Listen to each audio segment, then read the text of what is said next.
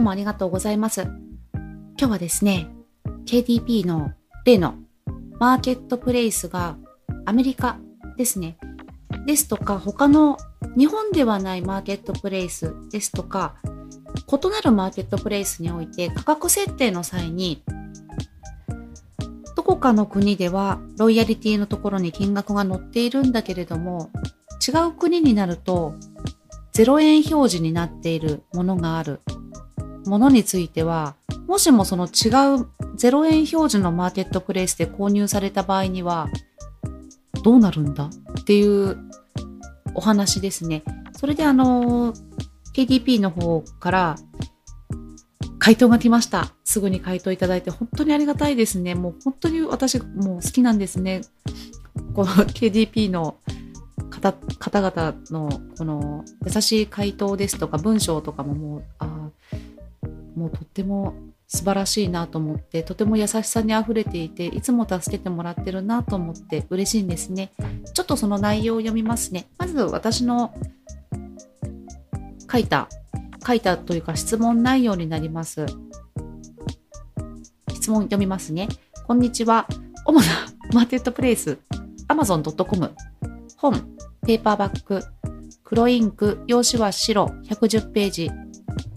この内容で出版登録手続きをしていて気づいたことです。印刷コストが各マーケットプレイスで異なるため、.com ではロイヤリティが算出表示されていても CO.JP の欄が0円表示になる価格設定をしてしまうと、もしも CO.JP で購入していただいた場合にはロイヤリティ収入はないという考え方で合っていますか？教えていただけると幸いです。何卒よろしくお願いいたしますということで、先ほど申し上げました内容と同じですね。ちょっとこういうのも私ちょっと文章力があれなのかと伝わるかなと思って不安だったんですけど、伝わったみたいで回答いただいて嬉しいです。回答を読みますね。はい。アッコ様のご認識の通り、印刷コストはマーケットプレイスごとに異なり、希望小売価格の値によっては販売がありましてもロイヤリティは発生いたしません。主なマーケットプレイスに Amazon.com を設定して、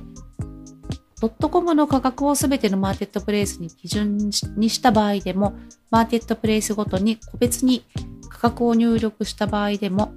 最小希望小売価格を設定した場合には、ロイヤリティは0となります。ペーパーバッグの編集画面、ペーパーバッグの価格設定の価格設定ロイヤリティ配信の箇所で希望小売価格を設定いただけますが、ここでロイヤリティの推定額を確認いただけますのでご参考いただければと存じますということなんですね。ちょっと私予想していたことがこの0になるのか、もしかしたらその0になってしまうマーケットプレイスではそもそも在庫なしですとか、読みたい方がダウンロードじゃないですね。ペーパーバッグですので本になるんですけれども、何か注文できないような仕組みになっちゃったりするのかなとか思ってたんですけど、読者さんの手元には届くということは分かりましたね。そしてやはり0円なんですね。恐ろしいことだなということが判明してよかったですね。ですので、